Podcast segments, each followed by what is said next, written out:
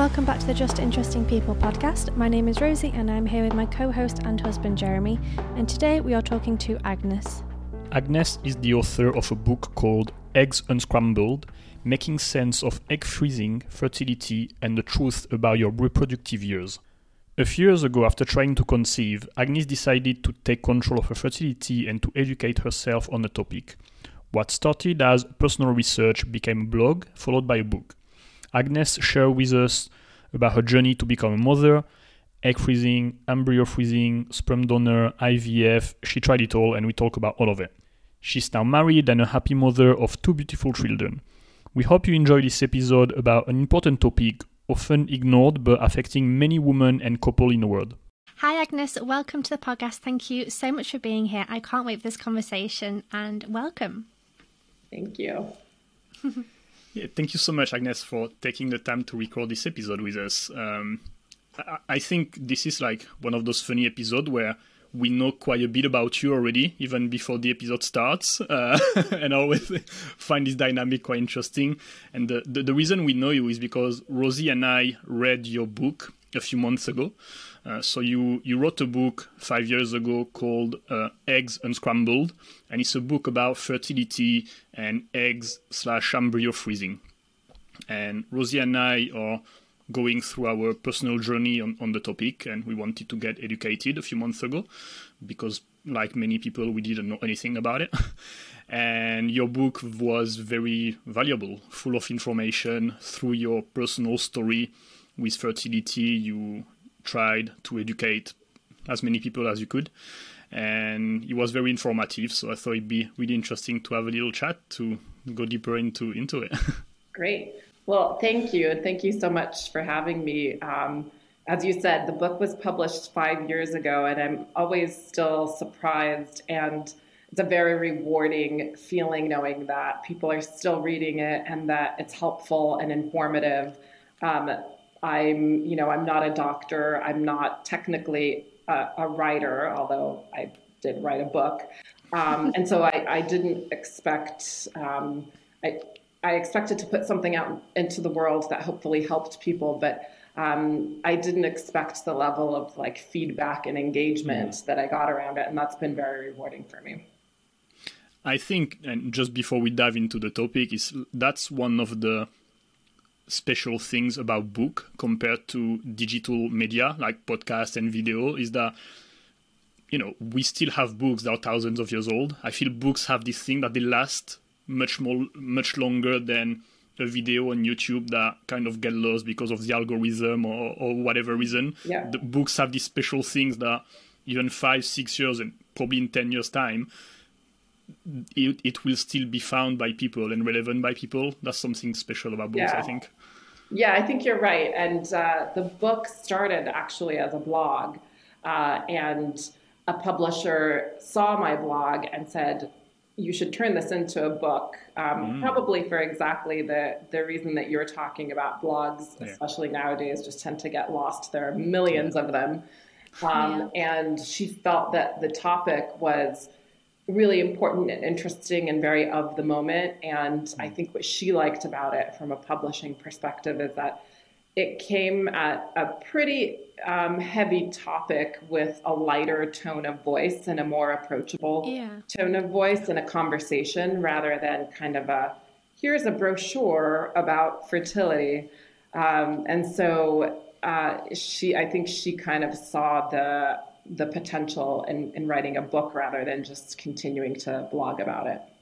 Yeah, I think that was the thing for us as well. That when you start to look into this whole world, you're like, oh my god, I don't know what FH, FSH levels are, or like all these different technical terms, and like you can read, you know, medical things. It's like this is medically what's going to happen. But what I found amazing about your book was, first of all, there was your experience, but also you had experience of about six or I can't remember how many different women as well sharing their experience, and it was also kind of questions in terms of, well, okay, at what age do you decide to go it alone, or at what age do you like do all these different things that you wouldn't really find in a medical documentation about embryo freezing like egg freezing. It was a lot more like your kind of best friend is talking you through this whole process. And i think that's what i liked about it. I felt really connected to you as like not a character, it's like a person, and like I don't know you, but it was so interesting to kind of get your like real thoughts on things. And you know, there was some that were harder to take and some that was easier to take, and it was so interesting how you wrote it and it was like yeah like a best friend so thank you so much for like yeah. being there for me in that moment when i was like i don't know what i'm doing but i need to learn about it so it was amazing that you'd you'd done this book so thank you from oh, from wow. me anyway. No that's great. That's great to hear. And again it's it's such a rewarding part of having written the book. I think you know the thing that i have found and continue to find you know as you interact with doctors in the medical profession is their job is to tell you the medical journey. Their job is to inform you of the statistics and there's nothing wrong with that but at some point you you have to advocate for yourself and think about it from a more human level and you know for example one of the questions that i always found kind of answered in a very inconsistent fashion was at what age should you start to think about proactively taking hmm. control of your fertility health? And depending on the practice you went to and yeah. the agendas that those practices had, you would get very different answers. Mm-hmm. Um, and ultimately, I think, you know, once you understand the medical side of it and the physical side of it, you can make that decision for yourself and you don't even really have to ask a doctor at what age should I start thinking about it because it's it's something that you you decide for yourself. Yeah. Yeah. So just maybe to uh, give a little bit more context to the listeners and for everyone to understand also your, your personal so- story with fertility. Um, so you, you mentioned that you had a blog a few years ago. Can you tell us a little bit what motivated you at the beginning to start a blog? Because I think like I'm, I'm going, you know, like most people, when you're in your early twenties, you don't worry about fertility because it's probably just going to happen someday. You assume, yeah. like everyone, and then one day you meet someone and you decide to try when it's time, and it either works out for a lot of people or it doesn't, and that's when you start looking into options, basically. Yeah. Yeah. Um, and so, yeah, can you tell us a little bit about what motivates you to start this blog and what's your personal origin story about that? Yeah, absolutely. I think you know my my motivation was just kind of realizing that people don't start to think about it or talk about it until they've discovered that there is a problem. And I find that no other big thing in our lives do we do that with meaning mm. you know even saving for your retirement not that you do it in your 20s but usually when you get your first corporate job someone talks to you about a 401k it's not like right. you get to be 65 years old and you're like oh wait i should have been saving up this whole time yeah. We can debate you know how many people actually save appropriately yeah. but the point is is the conversation is there and it's happening. Things like you know preventing skin cancer you go to a screening every year and you you try and get ahead of those issues. And fertility i felt was the one area where we mm-hmm. kind of lived in this bubble of if anything i think we were a little bit misinformed in that you know and in, in the states anyway high school sex education sort of had us believing that be careful not to get too close to someone because it's so easy to get pregnant. And no one actually educates you on what happens to a woman's body every month and how she actually has the how short that window of opportunity is to get pregnant every month, etc.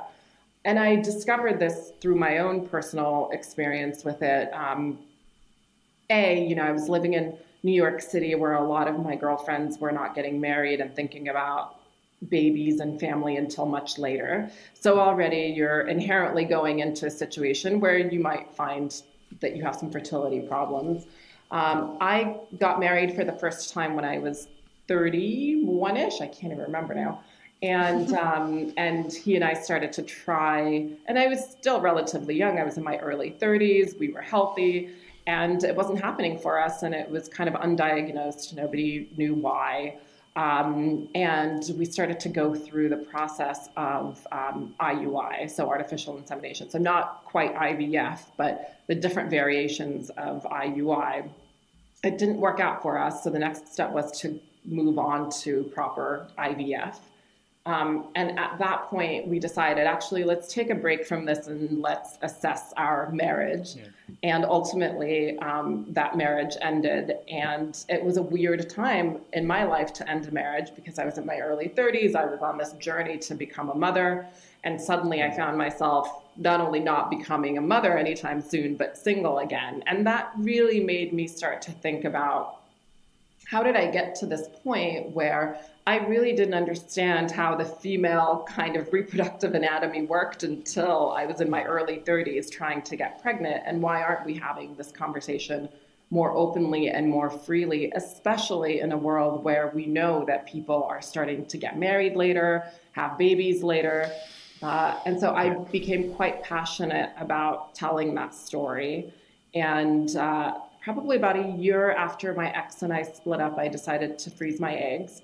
And I thought that was a good kind of moment to start talking about this and to start to kind mm. of record my own experience with it, which was the blog. Um, so that's that's the context and the background yeah. of what kind of inspired me to to get out there and blog about it. It's interesting what you said because I think I, I I agree with you in the fact that I think there is compared to like our parents or even the generation before their grandparents, right? They were usually having babies in their early 20s, mm-hmm. like 21, 22, like usually get married and have a kid straight away. When now, with our generation, it shifted to pretty much 10 years later. I, I don't know what's the average, but I would assume it's more like 28, 29, yeah. um, probably, uh, at least in the US or France, UK, like mm. yeah. similar countries like that. And at the same time, there is a shift happening on this level, but there's no shift happening on a medical and educational level saying that's fine if you want to have a kid later, but you should know that XYZ, like the consequences of that, it could be different than what it looked like to have a baby 10 years younger. And I think there is like a shift, like we, we know everything is not moving at the same pace and it's creating a disconnection between those two worlds, which is why we are very misinformed about that, probably, I think. I think that's absolutely true. And one of the um, conversations that I had in my research was with my GYN at the time. And she was, all of the doctors that were involved in this were super open and lovely and very happy to help with this project. They were all women that believed that absolutely we should be having this conversation.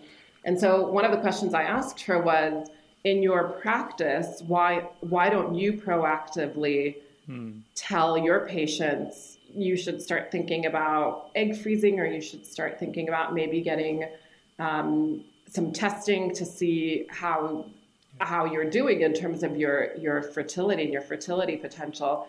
You know why aren't you having those conversations more proactively? Why are you waiting for patients to come to you? And she said it's a very tricky topic. First of all i think doctors are trained and they have a checklist of things that they need to deal with and they have so many patients. And especially if you're you know if you're a typical gyn you're screening for you know cancers and all the typical things that a, a woman goes into for her annual. And so fertility is often not even top of mind. Mm. secondly, she said it's a very personal thing and it, it often could come off as though I am pushing or judging or asking someone to think about something that they're not really ready to think about yet. And so I found that to be really interesting. Um, and it also begged the question of when is the right time and who is the right you know where are you supposed to learn about this i mean again in in public education here in the united states you do get sex education you kind of learn the basic biology but they don't really get into the details and the nuance and the complexity of what happens over time um, and so, where is that continued? Is that continued for those people that go to college, or you know, who who mm talks about it? Who's responsible for it? Um, and you know, I, I, don't have an answer for that, but that was one of the reasons that I thought if I could have a voice in this, and if others who have um, a, a, bigger platform than I do have a voice yeah. in this, then I think people will start to get a bit more educated. Yeah. I think the thing is as well is that people often think it's not going to happen to them. So we've had three miscarriages and we had to have a late term abortion due to severe like medical issues. And then whenever I tell people like, oh, you know, we're thinking about doing embryo freezing, maybe you could also read a book about it and consider it and educate yourself because you're 30 and I'm 34. So if I was you, I wish I'd have done it earlier. But it's it's so hard to because I think people think, well, that won't happen to me, and Right.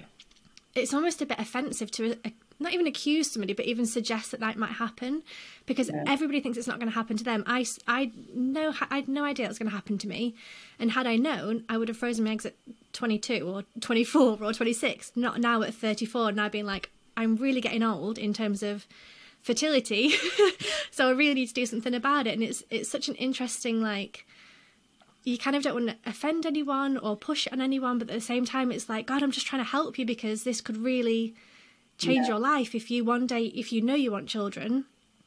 Pe- like, Yes, I don't want to say should, but women should like sort of consider it a lot earlier than they do because you get to 34, 36, whatever age it is, and you're like, oh shit, now I'm really in trouble. Like, I really need to. And it's such an interesting, like, like you said, like when is the right time? I think we should be educating twenty-year-olds honestly and be like, if you one day see yourself being a parent, please consider this now because you never know what's going to happen, and it's such a a huge part of people's lives having. Ch- I mean, it takes over your whole life having children. Yes. And if it's something you always want to do, but you never get the chance to because you didn't think about it until it was too late, it's such a. Yeah. It's it is so a very, tough. it's a very sensitive topic and i i think it's starting to become a bit less sensitive um, i think i think it was sensitive because for a long time it was all, at least in new york and at least kind of in the world that i knew it was almost like don't assume I want to be a mother just because I'm a woman. Yeah. Um, I think Yeah. it was kind of wrapped into, frankly, an antiquated notion of feminism.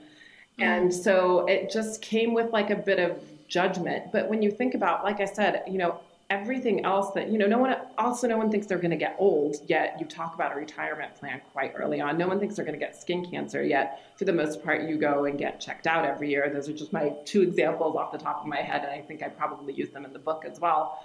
Um, so I think it's time for everyone to just get over that. Um, Yeah. And you know, it's it's just planning. No one's saying you have to become a mom, but you don't want to be in your mid 30s or 40s having done nothing about it. And I I I have to say, 34 is is not old. I had my first at 42. Um, I think it was 42. Yes, 42, and my second at 43. Um, and my second came totally naturally on her own, and the first was, you know, our first shot of IVF with my now husband. Um, certainly, medically speaking, statistically speaking, 34 is around the time that the eggs start to really decline. But um, but I also don't want people to get totally freaked out and think that, gosh, in my mid 30s or 40s, it's, it's going to be nearly impossible because I think um, there have been so many medical advancements um, that you know Yeah. it is it is still very much possible to to become a mom. Yeah. Something I wanted to mention as well, just before we move on. Um, you just kind of reminded me then, it was about, you'd sort of said in the book that when somebody has a heart problem, you go and get a heart um, operation or Yeah. something. Or if you break your arm, you go and get, like, it's kind of, all of these things are, well, at least in the UK, they're kind of all included because it's part of like healthcare. But in, like, when it comes to fertility, it's so much different. It's not even like, considered i don't know and it's almost like oh it's your fault for leaving it too late so you need to pay for it whereas Yeah. it was so interesting And when you you pay said a lot. that yeah you need to pay a, Yeah. a lot of money as well Yeah. it's so interesting that like well if i broke my arm right now the nhs would pay for me to fix it but then because i've left it to 34 they're not going to pay for me to have any fertility treatments and it's just such Yeah. a weird like Yeah, and that is, I think that is starting to change very slowly here in the States. Um, New York, for example, is now requiring all insurance companies to cover three rounds of fertility treatments. Um, Oh wow. and I don't want to say all insurance companies because there's probably some exceptions. Um, they're still not covering things like egg freezing or anything that's seen as elective. But if yeah. you are actively trying to get pregnant and you can show that you have not been able to get pregnant naturally, um, they will cover three rounds of fertility mm. treatments. Um, and so it is starting to change. When I wrote the book, it was a very different thing. Um, and, uh, and that was, you know, one of the things that I talk about is that we're, we're, we're almost not even seeing it as a medical issue if it's yeah. not even covered by insurance. Um, yeah. That's starting to change a bit, but probably much too slowly. And, you know, and it's, it's expensive. Yeah. Yeah. So when you so you mentioned at the beginning that the the book came because someone saw your blog and a, a publisher told you that it would be interesting to to create a book about that. Um, I'm curious to know how you felt about writing. I feel like having a blog is something personal. It's like, you know, I, I, I can write behind my screen and it's okay. It's a safe space and some people are, are reading, but you know, I'm I'm alright here in my house, in my bedroom, writing. um, but putting a book out there and becoming an author and having your name published in books and everything that's it, did you like you know when this person came to you and and made you this proposal like, what what did you think about it did you like were you scared by it or well, I think um, one of the things that worked to, to, my advantage was I didn't know what I didn't know, meaning I was quite excited by it because I thought, oh. oh. this could be really interesting and fun and a new aspect of, um, you know, I've, I've, I've never done anything like this. I've worked in a certain field my whole professional career, and this is something interesting. And I was quite naive, and I think that helped. I think if I'd known how much work it was going to be, I may have uh, hesitated. and then before she, you know, before we actually signed a book contract, I then kind of, you know, she wanted to hear my thoughts on what that book would be like. And so I had to start putting a proposal together. Hmm. Um, and so I think that helped me kind of understand what it meant to write a book. And so by the time I signed the contract, I was like, oh gosh, this is going to be a lot of work.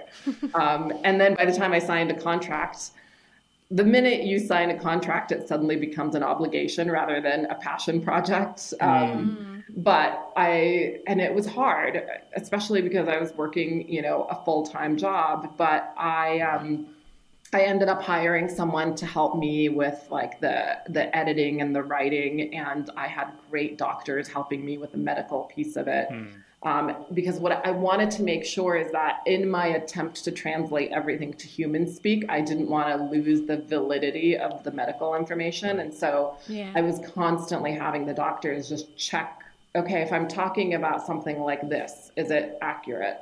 Um, so I had a really good group of people helping me out on it. Um, but I went into it kind of naively and and I think that helped. And now people ask me, would you write a follow-up book? Like your story has evolved so much and you know when you ended the book you were single you weren't sure what was going to happen. Um, you were going to maybe pursue having a baby by yourself and now you've done all these other things and now you have two babies. Would you write another book? And i'm so much more hesitant now because i'm kind of like no because i know how much work goes into it. Yeah. and um, and i don't know. I don't know how interesting my story is now. Well it I think any story is valuable for someone in the world. Um, it might, you know, attract a different audience, uh, mm-hmm. let's say, but it doesn't mean it's not interesting. It might just yeah. be other people will be interested by it. Um, no, and actually, it's true. Like that. That's when I was um, like I, I tried to find your your blog and I've seen that it, wasn't very like updated recently, and so I looked on Instagram and LinkedIn, and I saw you had two kids, and it was like, oh, that would be actually very interesting to talk to her now because like the, she's a very different person than she was at the end of the book, and yeah. that's that's very interesting to see the the evolution and what happened after the book in the yeah. next chapter. So I, I think it's valuable. It's always interesting. I would see. read it. Yeah. oh, thank you. Good to know. Well, maybe, maybe I will write that second book. I mean, I think the re- the other reason I hesitate is as a mother, there's just you never um, you mothering is kind of like you're making it up as you go. I never want to pretend to be the authority on yeah. momming because mm. everyone has a different way of doing it, and we we're all kind of making it up as we go along. I think certainly um, I've had a second chapter and a different journey since the book. I went through um, several months of trying to get pregnant on my own with um, donor sperm mm-hmm. while I was single, and um, and in a way, thank God that didn't work out. And I didn't do IVF for that. I did um, only IUIs, and then it, with my last round, it had to turn into an IVF treatment because my ovaries got overstimulated. I had too many eggs, so they're like, "We're not going to do artificial insemination because you'll end up getting pregnant with like quadruplets." So what we can do is do an egg um, egg removal and uh, and freeze embryos. And that was actually good timing because that was around the time that I met my now husband, hmm. and um, he was kind of with me for one of these cycles where I was doing this with donor sperm. And when I was done with it and froze the, the embryos, he was like, okay, so that was just an insurance plan, right? Like, you and I are now a thing, and neither of us are spring chickens, and I really love you, and I want to have kids. So, you know, why don't we just kind of like use that as your insurance policy, but let's you and I start talking about having kids. And so, just a few months later, we did. Um, we went back to the same doctor that had done my egg freezing and, and that was trying to help me get pregnant with donor sperm. And um, she got me pregnant with the first IVF cycle with my now mm-hmm. husband. Um, so it was it was a really interesting journey of trying to do it on my own, kind of finishing up one last cycle right as I had met my husband, and then suddenly yeah. going, actually, we should just do this together. Um, and it, you know, it worked. It, and it's a weird, happy ending. I never thought I, you know, I always assumed I'd become a single mom, and I didn't believe in happy endings. And um, and certainly, you know, there were a lot of ups and downs. Um, my first had um, a lot of health issues when he was born, and he's fine now, thank God. Um, but I think that's a whole other aspect of it that I hadn't considered is Mm. And, and I think it's one of the things that made me realize, wow, I'm really glad I'm doing this with a partner. I know a lot of single moms out there, and you know they are doing an amazing job, and they're getting joy out of motherhood the same way I'm getting joy out of motherhood. But when my son was born I needed to have major operations before he was even a week old, it was just so comforting to have my husband there and to have mm. a partner and to you know, do that as a partnership rather than yeah. doing it solo. Um, and that's just an aspect that you don't, you know, you, you think, of course, I'm going to have a healthy child. And, yeah. and then suddenly when you don't, it throws you into a whole other world of exploring yeah. and finding out about the condition and dealing with it. And, uh, it's, it, yeah, mm. that, that is a book in and of itself.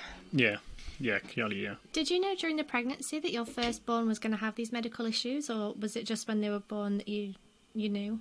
Uh, so we knew. Um, so my son was born with something called TEF, TE fistula. It has to do with the trachea and the esophagus. Okay. When I was eight months pregnant, they realized that I was, um, or seven months pregnant, I had way too much um, fluid. My the the water was just like building up, and I was huge for my belly was really big for being seven months pregnant, and so they realized that something wasn't right. At the time, they diagnosed him with something called duodenal atresia, which just means that your stomach and your small intestine weren't properly connected for whatever reason. There was either a, a, a disconnect or something obstructing the connection. So they mm. said, um, that's what's going on with your son. He's going to have to have an operation when he's born. It's totally fixable. He'll be in the NICU for a couple of weeks and then he'll go home and you'll never even know that he had this issue. So we were like, okay. I mean, it's definitely a curveball, but we can deal with that. We mm. um, we were in New York City, so thank God we had access to the best doctors. I ended up having to switch my um, my prenatal care to a different hospital because I wanted to give birth at a hospital that had the best surgeons and the best NICU yeah. and all that stuff. So that was stressful. And then when he was born, we found out that actually he had other issues as well. Um, mm-hmm. The main one being the TE fistula, where it was another connection issue where his esophagus was um, not connected to his stomach, rather, it was connected to his airway. Mm. So that's something that needed to be operated on as well. And that is a more complicated issue where depending on how serious it is, they could have long-term effects, or it could be fixed, and you know there's very little long-term effects. Um, and so he ended up having to have that operation before he could even deal with the duodenal atresia. So he ended up being in the NICU for uh, exactly a month. Um, he had two major surgeries before he was like five days old. Um, and thank God he's now like a thriving, adorable, like talkative little 22 month old. Um, but it was very scary the first few months where we were, you know, and the doctors kept looking into once they're born with a couple of, um, of birth defects and anomalies, the doctors are really looking for everything else. You know, they ran genetic tests on him again, oh, right. even though we had all, it was not a genetic thing. Um, they he did have uh, VSD, which is something that a lot of children are born with. It's basically a hole in the um, in the chamber of uh, the you know the the muscle that divides the two chambers of the heart of the lower heart. Um, there are four chambers, and I'm talking about the, the lower two chambers. And a lot of kids are born with that, but his was pretty significant, so we had to follow that. Um, so he, he had a lot going on, um, and he's still, you know, we watch him for things like he's much more, um, he's much more likely to, you know, get pneumonia from a cold than a regular kid. Mm. But again, knock on wood, thank goodness he hasn't had any major issues, and we're hoping that, you know, as he grows and gets older, it'll just be a thing that we can put behind us. But um, yeah. that in and of itself was, you know, a whole other journey yeah, no, clearly, yeah. It's and it's interesting because like also you, I think you, you two mentioned before is you you even if you know things can happen until it's happening to you, you don't think it's gonna happen to you most of the time. And even if you went through things before, you think, okay, I, you know, I've I had my share of shit happening to me. Now, universe, please leave me alone. uh, and yeah, so it's.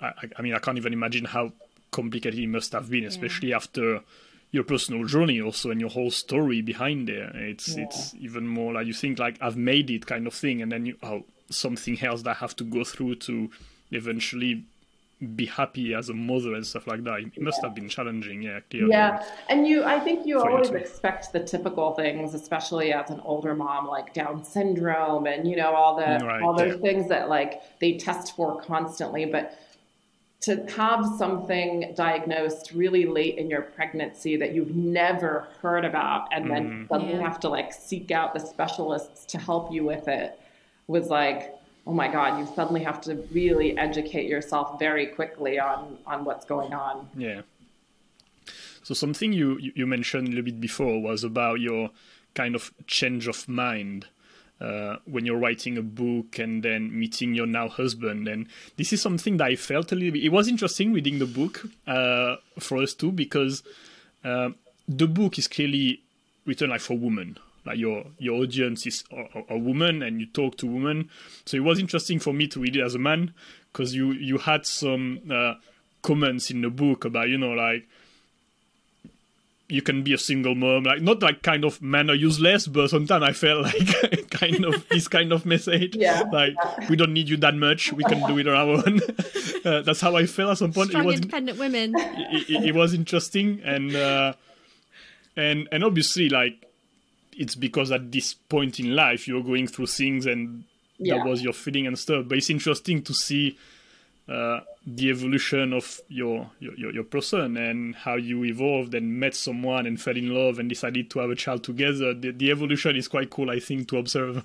Oh, thank you. Yeah, I mean, it's interesting. I forget sometimes some of the really strong uh, points of view that I had. And listen, I still believe that if that women can do it on on their own and yeah. um, and so i'm not I, don't and i wouldn't even say that i changed my mind. I fell in love with which sounds really cheesy but you know when i met him i was going through the process of trying to get pregnant as a single woman. So it's not like i sort of changed my mind and then decided to look for someone to have a baby with. It's just we met and he's kind of perfect and we fell in love. And it sounds so cheesy um, but but it's the truth. Um, yeah. And I, you know, I, I, I think I may have written that I reserve the right to change my mind at any point. no, yeah, and and I'm I'm curious about the the dynamic when you guys met because.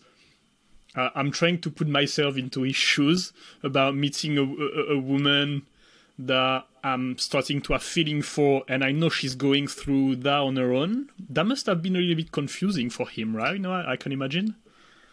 Yeah, I mean, he's he is special um, in that he's really just strong and self-aware, and was not intimidated by um, by what I was doing. Um, and you know, we talked early on about like, obviously, I'm not going to finish the cycle. I'm going to freeze these and I, I couldn't mm. finish the cycle anyway because of the the medical situation that was going on. Um, but what was great about it, and what one of the things that I love the most about him is that he's very transparent and open and honest, and um, we didn't feel the need to kind of play games. We were really honest about our feelings mm. for each other early on. Him probably more so than me. Um, and so in that way, I kind of found like the the unique the, the unicorn in New York City who was like willing to put it all out there. Um, and so I think most of it had to do with his ability to communicate and be clear and open. Um, yeah. But I'm sure, I, am sure it was a really. I think you know he he always says that he loved that I was independent and strong.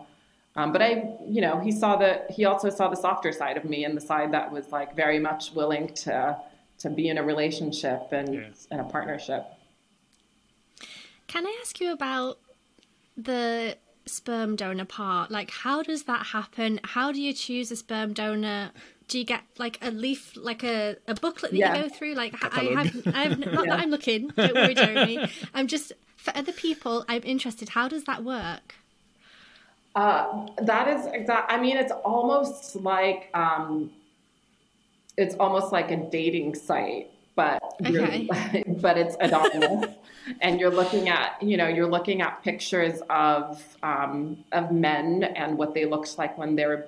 It's largely baby pictures of the men who have donated sperm. Right. Um, and then you know they screen for all kinds of things, so you get your the medical information and um, at what age they donated. You get information like have they had any live births from their samples. Hmm. Um, but yeah, you're kind of looking through a brochure. Um, and there are several different sperm banks, at least here in the States. Um, some of them have better user experience than others. Um, I always thought that well, here's an industry that could really use some modernization in terms of just how it presents itself because it's it's a pretty horrible um, user experience, but it's also quite fun to. I mean, I remember sitting in my living room with my friends and.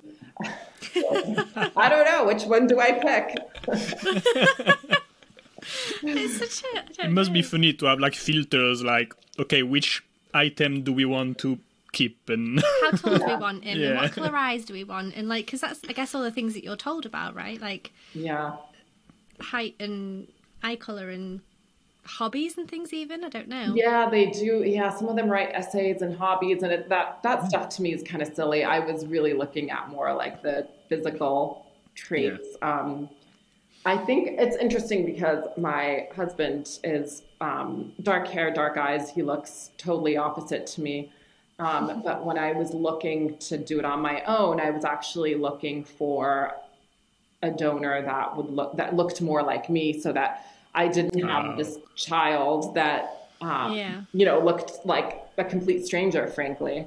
Um, mm. And so for me, it was important that as I picked donor sperm, that they had light hair, light eyes, um, so that you know we weren't ever in a situation where I'm on the playground with the kid and people are going, "Oh, must look just like his dad or her dad." Yeah. Yeah. Yeah, that makes that makes sense. Yeah. So something I was very curious about, and this is like post book clearly, uh, when I when I've seen on, online that you had your your first child, because this is something that we've been also discussing with Rosie. So once you have your eggs or embryo frozen, depending on on the on personal situation, and then you meet someone and you you decide to try, like, do you first try naturally or you decide to use your reserve already and and you know like this is something we've been discussing like if one day we in two or three years we decide to try do we try naturally? And then if we doesn't work out x amount of time then do we tap into what's there? Like did, did you have this kind of conversation also on your side? We did yes. Well we didn't consider using my frozen embryo because that would have been using donor sperm. Oh, yeah. but we did talk about using the frozen eggs. My doc it, it, really depends on your medical situation as well. Like i was still ovulating. I still had all the right numbers and so for me my doctor said think about your frozen eggs as like your little diamonds that are stashed away like you only use those if you absolutely need to so mm. let's try with your fresh eggs first and if those don't work after several cycles, then we'll talk about thawing mm. your frozen eggs. Um, it, it, really depends though on you know if someone is at a point where you know they're going through like early menopause and they're not really ovulating anymore the recommendation might be different um, so for us we we did a fresh cycle um, and in fact the embryo that was implanted was a fresh embryo, meaning they didn't even do genetic testing on it. It was just, mm. you know, they watched them grow, and then at five days, um, the ones that look the best, kind of to the naked eye, mm. they'll transfer, um, and the rest they tested and froze. Mm. Right. And so now um, I'm in a situation where I have lots of frozen eggs. I have a frozen embryo from donor sperm, and then we also have like four or five frozen embryos from that first cycle. Um, but we've had our second child naturally, so we probably won't ever go back and use those those frozen hmm. embryos. It's so. I'm just thinking about like the money aspect of things because when you do this, it costs a lot of money even in England, let alone in the states. Yes. I know it's like tens of thousands for people two listening. or three times more expensive, and it's it is it is something to consider. I think the price because it's one of those things where like like you said, it is kind of future proofing. It is kind of something that you might one day use, but then also it's a lot of money and time and effort, and also the energy and like the emotional yeah. side of it of like injecting yourself and doing these procedures and this whole thing for then something that you might never use. And I think that was something that we, well, I struggled with. I don't know about yeah. you, but it was kind of like, is it worth all this money, or do we just try again in a couple of years? And like, it's such a it's complex. Yeah, it's yeah. really complex.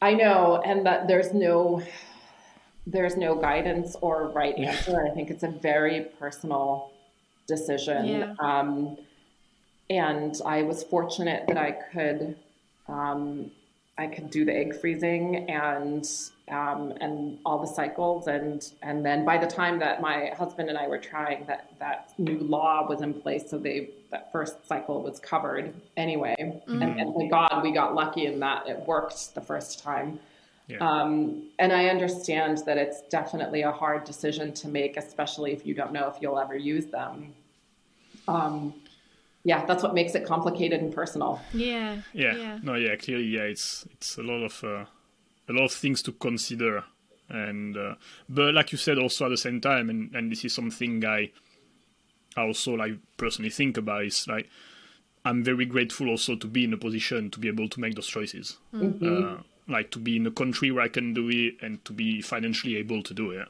yeah. without putting myself at risk and stuff like that. And yeah, you never know what's going to happen in the future, but I also know that I'm doing it without putting myself in trouble.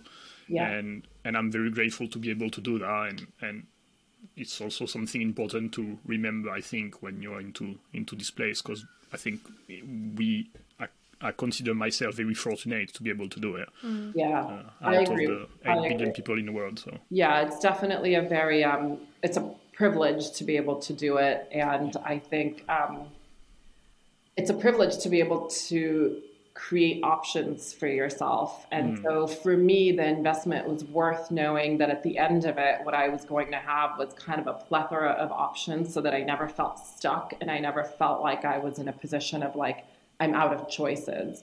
Um, mm. Which is why I, you know, did all the egg freezing and explored all the different ways. Um, and but I'm very aware and conscious that it's a um, it's it's not a choice that everyone gets to make. Hmm. Yeah. yeah. I, I know something when we discussed about it, like something that was very important for Rosie also is the like the time pressure, feeling like there is like a, a time bomb and you, you need to do it. Otherwise, this is something very complex for me to understand because as as a man, even if obviously we get older, but it's not as difficult for us men to have a child when we're older than women. Yeah. So it's something that I can I, I can't relate to it. I can try as much as I can to understand, but mm-hmm. it's it's not something I can feel, you know, in, in my heart in a way. Yeah. Um, but is that something that you you felt like you had to do it now because there is this time pressure, and also when you did it, did you feel like a okay now I can chill a little bit because I know I've got my diamonds on the side and I can relax a little. Yes and no. Um, I definitely felt the time pressure, and I had hoped that freezing my eggs would take some of that pressure off. And I felt that pressure largely because I had just come out of a marriage where we were trying to get pregnant, and I saw right. how difficult it could be. And so, you know, I definitely kind of heard and felt this giant ticking clock behind me at all times. And so when I finally froze my eggs and I got a really nice big batch of eggs, I felt quite like, okay, I've, I've accomplished it. But that feeling of sort of, okay, now I can breathe didn't last that long mm-hmm. because mm-hmm. Um, the reality is, is that I didn't want to have a baby too old and I didn't want to, you know, I didn't want to have my first child when I was 45, 50. Um, and, you know, I was approaching my 40s at the time. Um, I also realized I may never meet someone, so I do have to really think about this option of if I want to be a mom, I'm going to have to do it on my own. And so, uh, yeah, I think I relaxed for a year or so and I and then I always told myself at 40 if I'm single I'm going to pursue having a baby on my own and that's right. when that's when I started the whole donor sperm um, trying to get pregnant alone thing um, but I for me I had I had moments of like, okay, relief, I've gotten that done and out of the way, but I always knew, okay, the next milestone is coming yeah. up. And if at 40 I'm still single, then I really want to pursue this on my own. Mm. Mm. This reminds me something that you mentioned in the book, and I know that resonated with you a lot, is how, as women, uh, you you kind of push the when it's like oh yeah. you know say like you, you were saying that like yeah. in you know if you're 25 you think oh i can wait till i'm 28 and then you're 28 you think mm, i can wait till i'm 30 and then you're 30 oh i can wait till i'm 35 and then oftentimes people push it push it push it and then they get to the point where you they're either too old and they think well actually i'm too old or they physically can't do it. And it's interesting because i think we were similar that like you know we started trying at 28 yeah. were we? Something like that 27 28 yeah and then I'd have thought, oh God, I could never have kids after 35. And now I'm 34. I'm like, oh God, okay, maybe to 40. And I know that when I'm 40, I'm like, oh, maybe 45. Is that what you're talking about? yeah, about? No, yeah, yeah exactly. Yeah. It's how you push the, I'm too old for that or whatever. Like the, you keep pushing the limit as you go in life. Yeah. Yeah. Uh, for me, I was always like, I, I didn't necessarily have an age where I was like, after this age, I definitely am not doing it. But I generally mm. felt like I wanted to have my first child before 45. And I generally felt like 40 was a good time to start thinking about doing it on my own if I was um, if I was single. But I think I wasn't one to kind of keep pushing it because I knew so much about the topic and I knew so much hmm. about what that meant. And frankly, now that I have kids, I mean, one of the things that has been really interesting and I've thought about is I have no regrets about what I've done with my life and the fact that I chose to focus on my profession and I kind of lived my life to the fullest before meeting my now husband and having babies. But I will say that I'm kind of bummed that it didn't happen earlier. I'm bummed that I didn't meet him earlier and that we didn't have kids earlier because the other side of the equation is I'm not going to live as long to enjoy some of their their milestones. You know what I mm-hmm. mean? It's yeah. like sure, medical advances, maybe I'll live till I'm 100, who knows. But, you know, I, when they're going off to college, I'm going to be quite old. and, mm-hmm. um, and on, you know, on the one hand, they keep you young for longer, for sure. Um, on the other hand, you know, I'm not a young mom, I'm not a young parent. And not only does that mean like I'm getting backaches when I take them in and out of the crib, but it also just means that I'm going to be of a certain age when they're hitting milestones and yeah. what what kind am I going to be a grandparent? Will I be around for when they have kids? Um, and God, those are like really scary questions and thoughts um, that again you just don't consider until you have a baby. Yeah, yeah, yeah this is something you've, you've talked about. Yeah, like being an old mum and. Uh... Well, I think because I was like even before I met Jeremy, I was like, right, I'm ready to have kids. and we met at 22, so I've always wanted oh, kids. Oh, wow.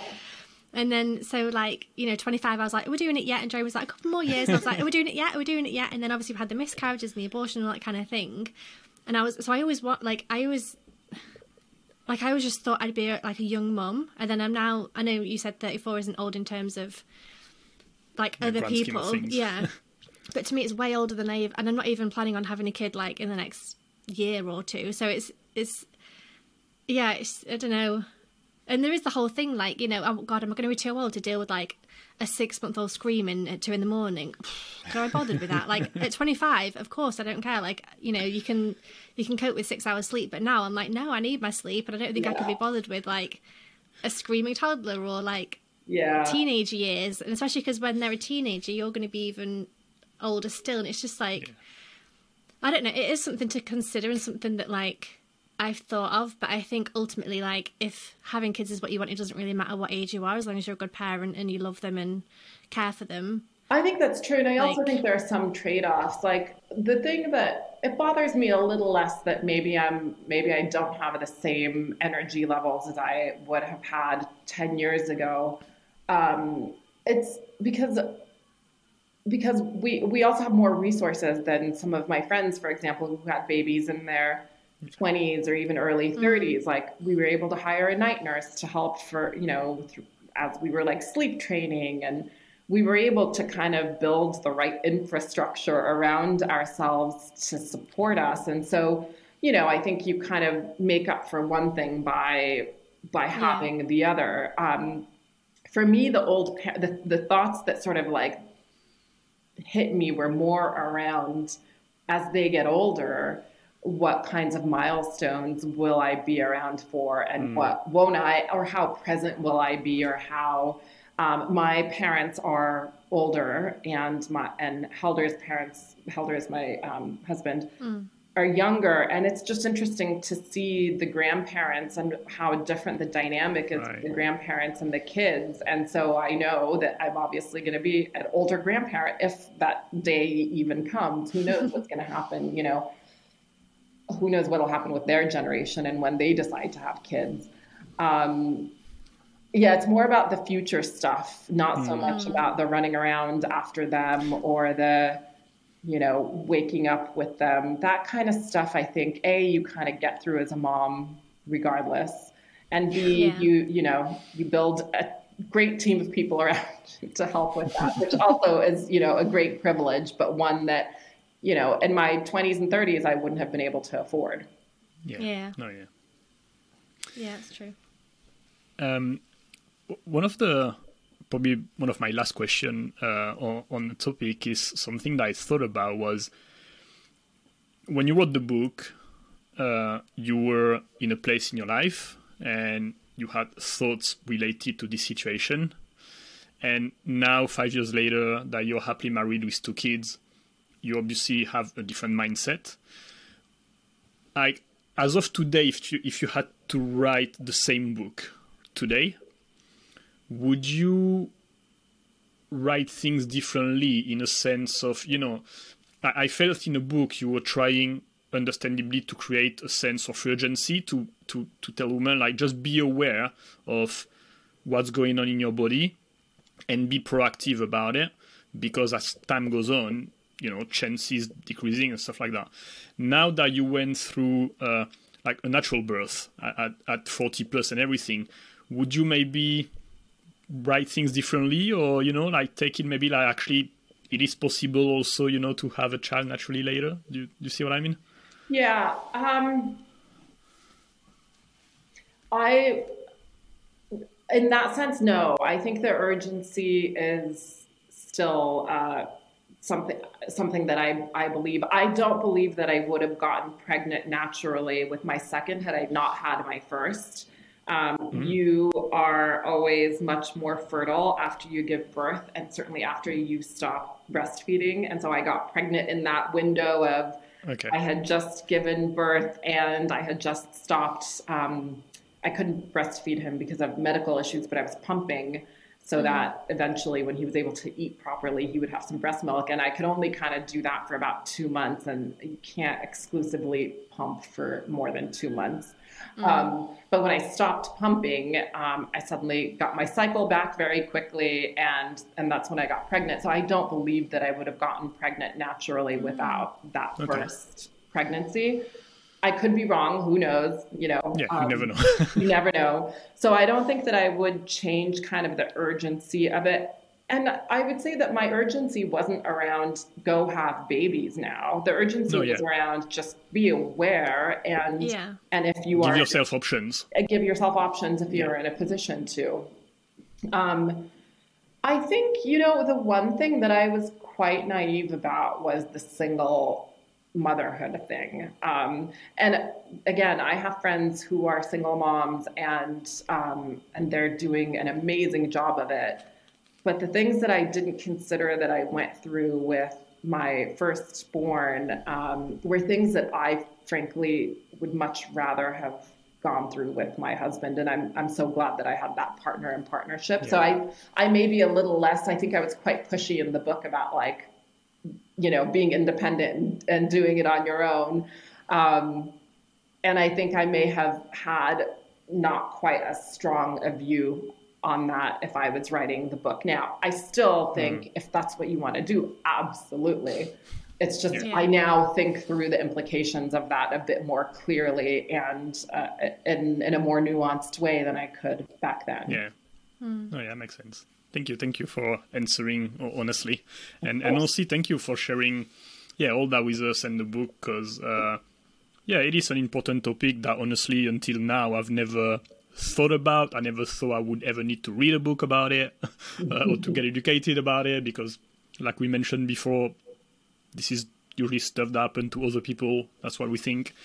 Um, but it is an important topic, and and yeah, if if we can help a couple of people along the way by sharing stories like like yours and ours, uh, and it can make a difference, and someone can have a aha moment or whatever. And it's interesting also because like now I talk about it with my younger cousin who are like in their like 22 and 26 and stuff like that. So it's like I'm, I'm sure they never thought about it. Um, yeah. I know they told me they didn't actually. So yeah. it's it's also like the the ripple effect that yeah. such a book can have because people talk about it with family members and stuff, and you, you never know the impact it can have on someone younger and things like that. So that's that's that's what's great about it. Oh, great. Well, thank you. I really enjoyed this conversation and I wish you guys the best of luck. I don't know you well, but I can tell you'd be great parents. But if you guys decide that's not what you want to do, then, you know, enjoy your lives and travel and have fun. There are, you know, there there are fulfilling lives that don't involve kids as well.